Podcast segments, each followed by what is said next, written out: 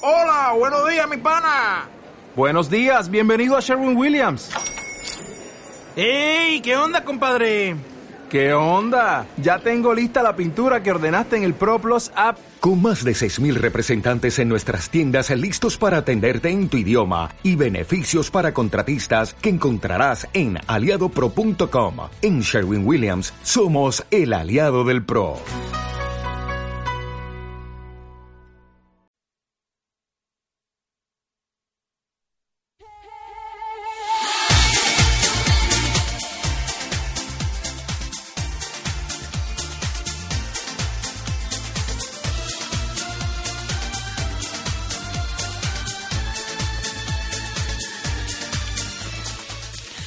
Bienvenidos una tarde más al programa Abre tu mente. Hoy tenemos de copresentador a Andrés. ¿Qué tal, Eduardo? Muy buenas tardes. ¿Cómo, cómo estamos? ¿Cómo, ¿Cómo, ha ido la Semana Santa? Pues bastante bien. ¿Y a ti cómo te ha ido? No, bien, bien, tranquilillos. Pues bueno, pues también tenemos a Ana. Hola, ¿cuánto tiempo? Tenemos a Enrique. Sí, hola, buenas tardes. Y tenemos a Nacho. Buenas tardes, Edu. Buenas tardes. Pues bueno, pues vamos a empezar con una canción. Una canción del grupo catalán El Tío Carlos y la canción se llama Me paro en seco.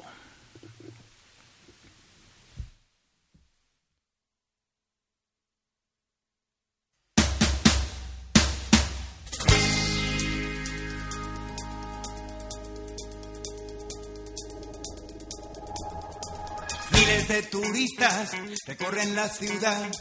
Mi calle me saluda al despertar. Planos y maletas, aviones y demás. No puedo, me mareo de pensar. Solo yo, solo yo, solo yo. Y tú, tú, tú, tú, tú. Solo yo, solo yo, solo yo. Lejos del molino yo no paro de temblar. Me digo cuando vuelvo a mi lugar. Esta es mi nación, aquí me quiero yo quedar. Montaña y paralelo ven al mar. Solo yo, solo yo, solo yo. Y tú, tú, tú,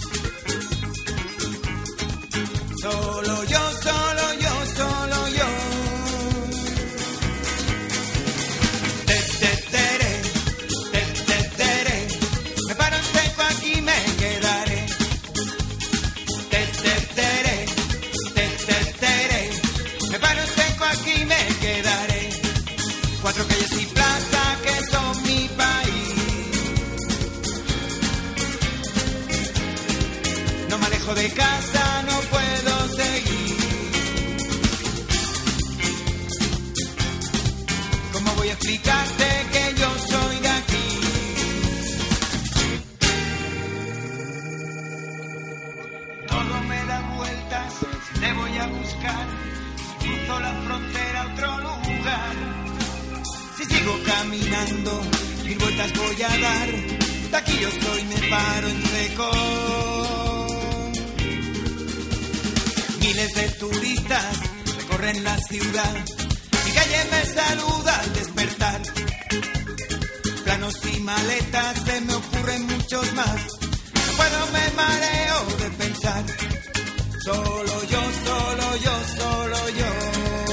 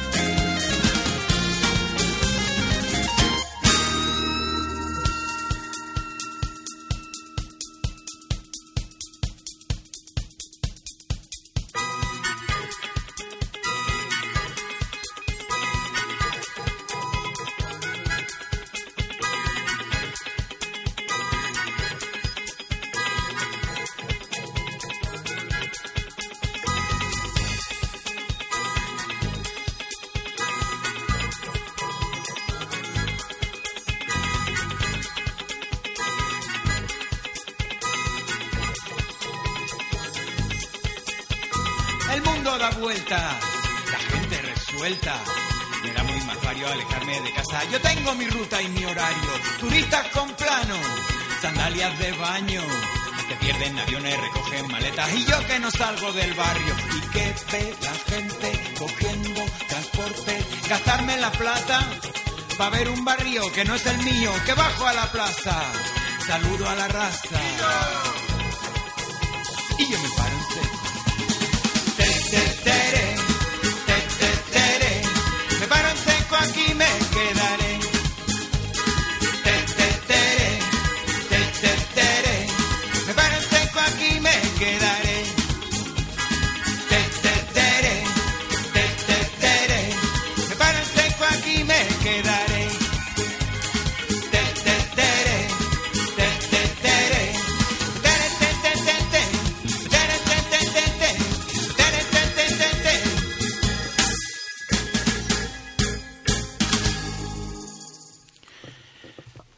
Hemos oído la canción Me paro en seco del tío Carlos. ¿Qué te ha parecido, Andrés? Oye, pues no lo había oído nunca, Eduardo, pero vamos, pero me ha gustado. Ha Sí. estado muy bien, la verdad. Es bastante buena esta No canción. conozco este, este grupo, pero vamos, casi, pero me pa- veo que son buenos.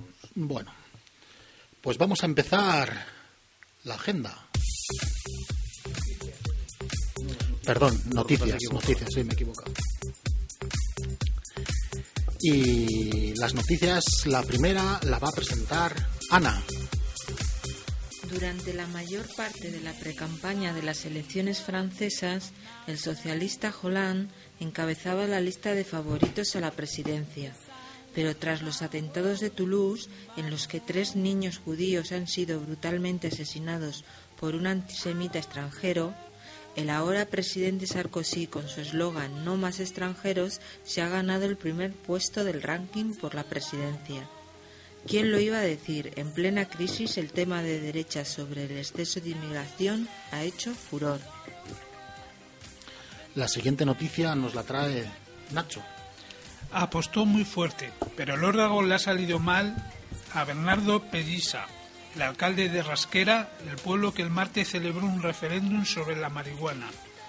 Anunció ayer que dimitirá de su cargo, aunque eso sí no lo hará de forma inmediata. Es que durante los preparativos de la consulta popular expresó que si los vecinos de Rasquera, Tarragona, no avalaban su proyecto de plantación de cannabis para salir de la crisis con un apoyo mínimo del 75%, cogería sus cosas y se marcharía a casa. Muy bien, ahora tenemos la noticia que nos la trae Andrés. El Festival de, Be- se cae del programa cultural de Amurrio. El Festival de Cortometrajes de Amurrio engrosa la lista de, víctimas de la crisis. Iba a ser este año su sexta edición y se ha caído del cartel. Era el único certamen que exhibía el trabajo de realizadores vascos. Fue creado para ello en el año 2007. Empezó su andadura en mayo de dicho año. En el Amurrio Anchoquia, llevado y dirigido por el cineasta yudiano Kepa Sojo, el éxito del festival llegó a prolongarse una semana entera. Por ahora tan solo es un recuerdo. Muy bien, y la última noticia viene de la mano de Enrique. vitoriano, herido en una carga en la huelga general, denunciará a la Archaincha. La familia de Shuban Nafarrate asegura que sufrió un traumatismo cranoencefálico por el impacto de una pelota de goma y niega que esté imputado. Bueno, estas han sido las noticias de esta semana. Nadie ha hablado de, de Urdangarín. No, veo que no. Nadie ha hablado de Urdangarín.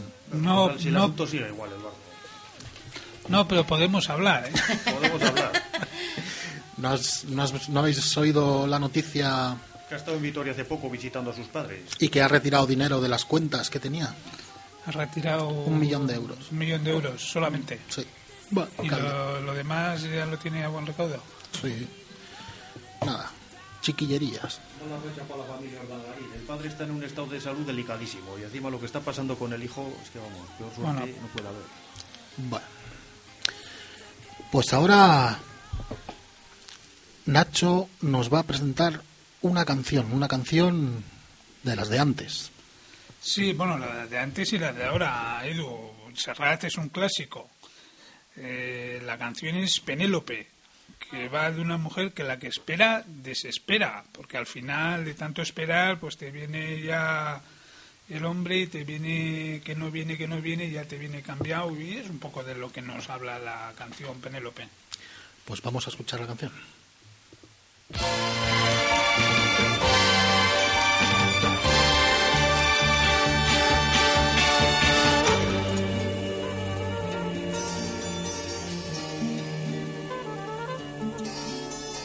Penélope, con su bolso de piel marrón y sus zapatos de tacón y su vestido de domingo.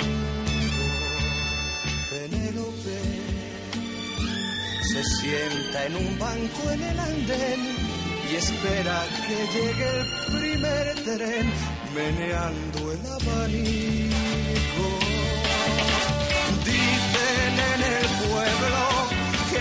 Caminante paró su reloj una tarde de primavera. Adiós, amor mío, no me llores, volveré antes que de los sauces caigan las hojas. Piensa en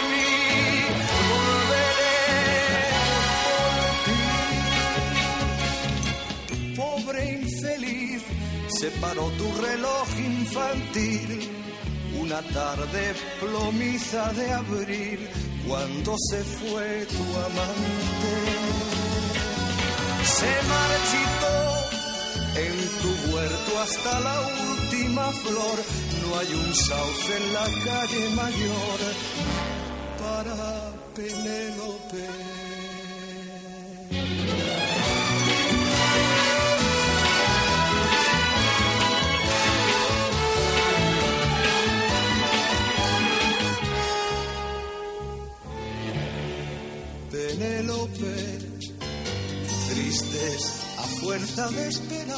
Sus ojos parecen brillar si un tren silba lo lejos.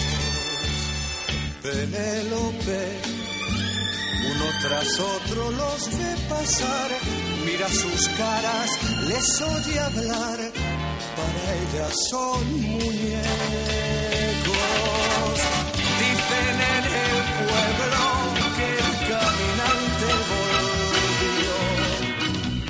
Encontró en su banco de pino verde.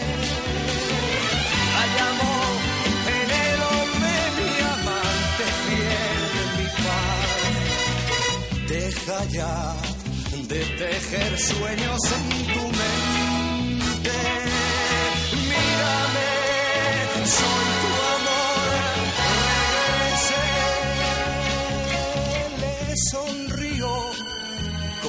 ojos llenitos de ayer. No era así su cara ni su piel. Tú no eres quien yo espero. Y se quedó con su bolso de piel marrón y sus zapatitos de tacón sentada en la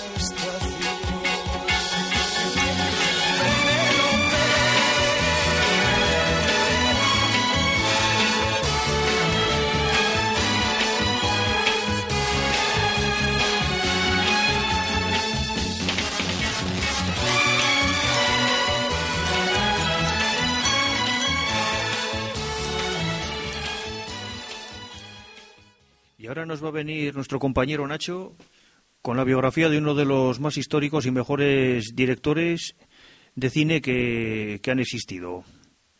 Adelante, Nacho. Sí, director Frank Capra, que yo le quiero hacer un pequeño homenaje en este pequeño relato, que es para mí la película que, como yo- con una mm, película de mi infancia, Colmillo Blanco, más me ha impactado, ¿no? Y más me ha gustado de todos los tiempos del cine, ¿no? una, un homenaje pues a Frank Capra y la película es Qué bello es vivir, ¿no? Que aunque tiene un gran currículum, pues eh, sobre todo esta película, ¿no? La que a mí me ha impactado. Bueno, pues el pequeño relato sobre Frank Capra llega aquí, ¿no? Desde tiempos de mi infancia, en la que mi padre y mi hermana mayor nos llevaban al cine, en los cines ya desaparecidos, Los Samaniego, un cine para niños y adolescentes, y que la película Colmillo Blanco me impactó y me hizo amar el cine. Tendría que pasar 20 años para que me impactara otra película.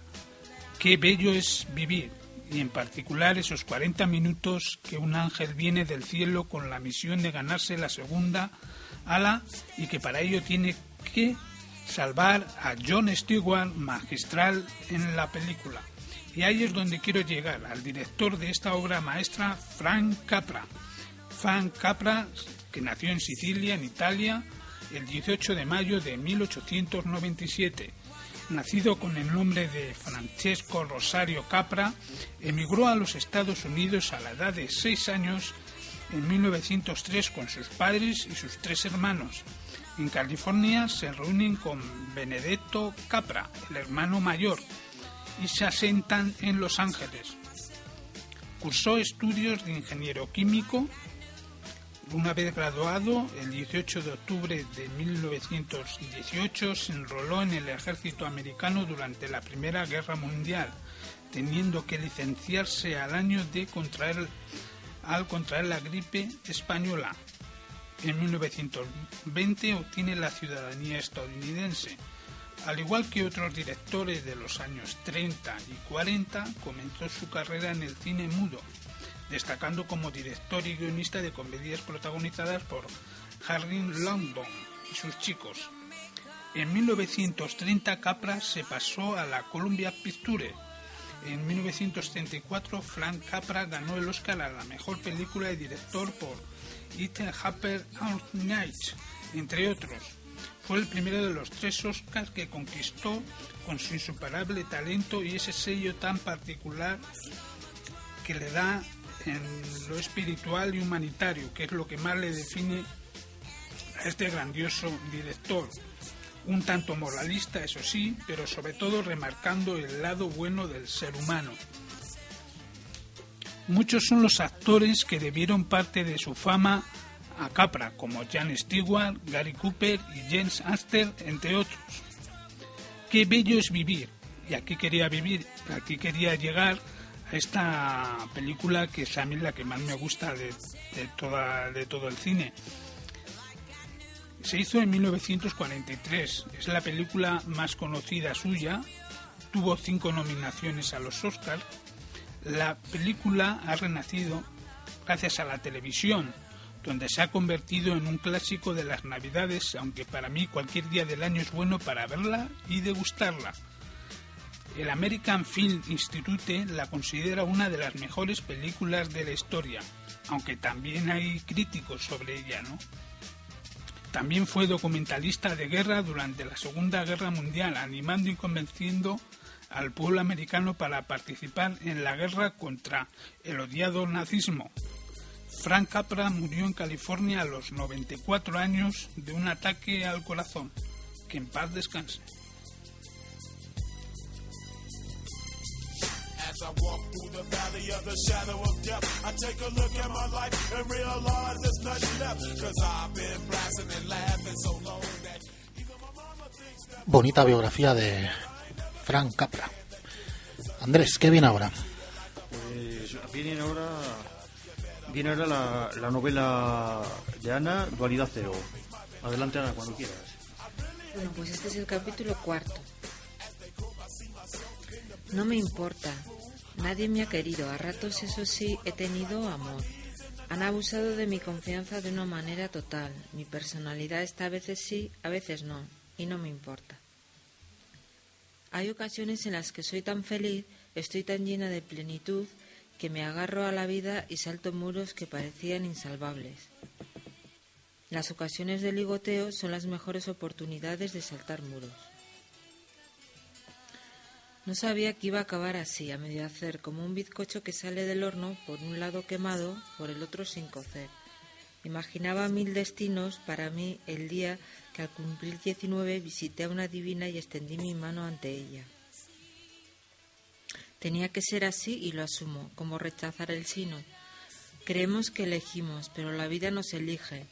Solo queda bailar al son del viento de los acontecimientos inclinarse como un bambú un día de tormenta. Se pierde tanto tiempo y se gastan tantas energías luchando contra lo inevitable. Recuerdo cómo pasaba el tiempo viendo televisión en mis ratos libres. Lo esperaba todo de aquellos programas insulsos de risas enlatadas. Mi familia no era de darse. Mi madre y su compañero no ofrecían intimidad ni transmitían así que miraba y miraba la caja tonta que ahora es como una tabla. Me llenaba del vacío de la tele y de mis seres queridos, me iba encerrando en mi mundo. Música en la noche. Antes me había peleado con las medias, la estrecha minifalda y el maquillaje barato y eficaz que no necesitaba para nada excepto para darme seguridad. Sabía lo que iba, Iba a salir con un par de colegas buena gente de las que aguantan a un pato mareado y no abusan, pero eran tan aburridas beber zumo de piña y a las doce a casa. Teníamos 18, ¿qué coño? Había que divertirse. Yo tenía el ansia y la desesperación, un deseo de romper con todo. Nadie me comprendía. La noche prometía, susurros de amor caían de las estrellas me encontré con un colega de una colega que estaba buenorro y me fui con él. Adiós queridas, el zumo repetitivo. Soy la noche, llamo a tu puerta, soy la noche, explota conmigo, nada es igual. Si te llamo ven, soy la noche, el río de tus venas, amor, delirio, un baile sin final. Los versos que un desconocido escribió en la puerta de un baño acudían a mi mente. Nos besamos. A le gustaban todas, y yo, como no tenía vida social o muy escasa, estaba sin reprimir. Aunque los complejos respecto a mi cuerpo arruinaban muchas de mis fantasías, esa noche iba a ser distinto porque estaba hasta las narices. Había bebido cerveza. Os podríais imaginar todo lo que pasó. Yo a menudo lo hago, porque no me acuerdo de lo que hice, salvo que a la mañana siguiente tenía agujetas y dolor de cabeza. Me quedé relajada durante una temporada y prometí estar más consciente la próxima vez para contar los detalles a mis colegas. Esto fue un preámbulo de lo que vino después, la necesidad de tener a alguien en mi vida. Tenía que hacer algo conmigo misma. Timidez excesiva, nada de habilidades sociales, autoestima baja, ansiedad, bajones, inseguridad, etc. Me veía como si fuera un ser horrible, que despertaba aversión, me costaba arreglarme diariamente, siempre iba con lo mismo. No paraba de comer, me planté en 72 kilos y medía unos 60. No vomitaba porque no quería fastidiarme el estómago. Me sentaba mal, así que me limitaba a engullir apetitosos bocadillos. Decidí, echarme pareja, decidí que echarme pareja me ayudaría a madurar. En mi casa era la víctima ideal, aguantaba las pasadas de Carmel y mi madre con sumisión, Casi estaba cantado qué tipo de hombre iba a escoger. Le conocía de vista, era de mi barrio, pero nunca habíamos hablado. Últimamente me quedaba los fines de yo sola a mi bola porque mis amigas se iban enseguida a casa. Necesitaba desahogarme. Me ponía a hablar con la gente cuando estaba algo piripi y así comenzó todo.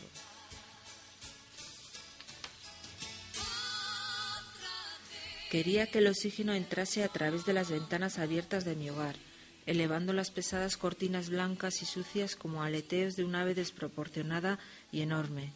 Quería romper la jaula que me aprisionaba. Siempre he tenido el deseo de mejorar, de no rendirme jamás, incluso cuando no tenía armas para luchar y me equivocaba sin cesar.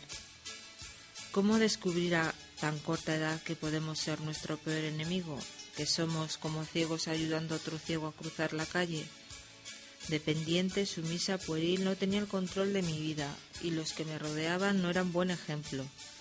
Mi madre no cesaba de decirme que lo tenía todo, que de qué me quejaba, que si estuviera en mi lugar se iba a comer el mundo. Ya hubiese querido para ella estos tiempos y no la posguerra, que de qué me quejaba, que qué des- desagradecidos eran los hijos. No has tenido que trabajar lo que yo, que desde los ocho años acarreaba leña y apenas he ido al colegio. No creo que vayas a valer lo que vale tu madre. ¿Qué hacían los demás para relacionarse? ¿Qué sentían? ¿Qué les guiaba? ¿Qué hacían para controlar sus vidas? ¿Dudaban? Esperaba respuestas, las buscaba. No es el comienzo de una historia triste. La pobrecita Maya cayó en manos de un chupasangre, pobre de mí, etcétera. Yo le elegí y tal y como era, pues le aguanté.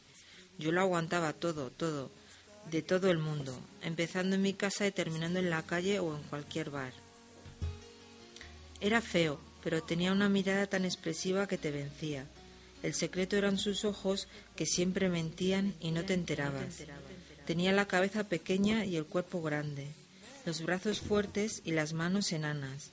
Parecía un sapo con sus anchas espaldas de gimnasta y sus cortas piernas de nano. Siempre mentía y bebía, consumía sustancias y no tenía corazón. Una vez ató a su gato a un árbol del parque. Allí los perros que paseaban al anochecer para echar la meadilla se abalanzaron sobre el felino. Nunca he visto a nadie disfrutar tanto con la agonía de un animal. Otro día vació su pistola de aire comprimido cargada de balines sobre un perro blanco y tranquilo que era de un vigilante de garaje. Desde la ventana de su casa apuntaba torciendo el gesto y rabiaba si no acertaba. Era mediocre. No tenía estudios y de la vida nocturna y callejera se lo sabía casi todo. Me iba a enamorar de un chulo de barrio, para habernos matado. Ahora río, ahora lloro, pero ¿de verdad soy así? No tengo orden dentro de mí, no controlo mis emociones ni mi mundo interior, pero presiento que siempre no va a ser así. Puede que me esté engañando a mí misma para no tener el futuro, simplemente que sea esperanza.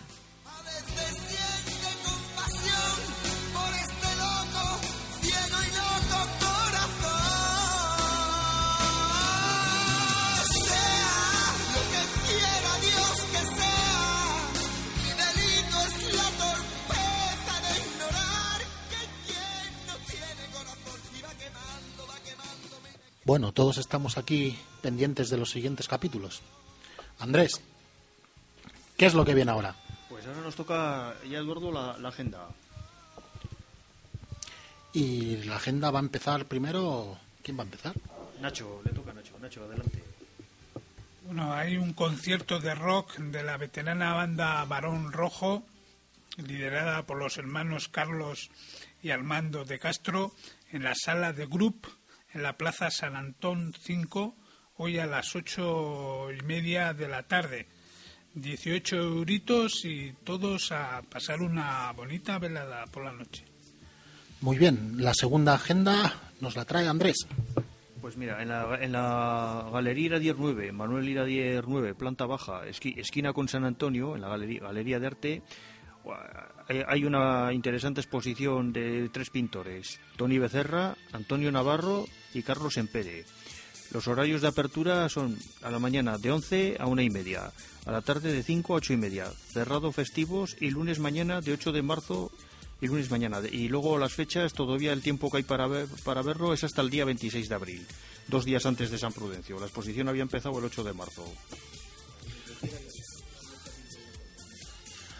Muy bien, Ana, ¿qué nos traes? Para los aficionados al rap, el grupo Duo Kie, que lleva más de 10 años al pie del cañón, actúa en la sala Jimmy Jazz, hoy viernes 13 a las 9 y media. El precio de la entrada es de 12 o 15 euros. Y por último, viene el deporte con Enrique. Deportivo Alavés jugará contra el, contra el Burgos el día 15 de abril, domingo, en el estadio del Plantío y el encuentro, el encuentro correspondiente a la jornada 34 del Grupo 2 de la Segunda División B a partir de las 6 de la tarde. Y en baloncesto el Caja Laboral jugará contra la Signia Manresa este domingo 15 de abril a las 12 y media de la mañana en tierras catalanas. El partido será ofrecido por las cámaras de TV. Muy bien, chicos, se acabó el programa. Estamos muy tristes.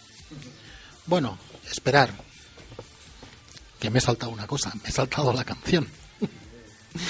que nos la trae Ana. Triste canción de amor roto de los Rolling Stones. Él hizo todo por conservar su amor, pero fue en vano. Love in vain.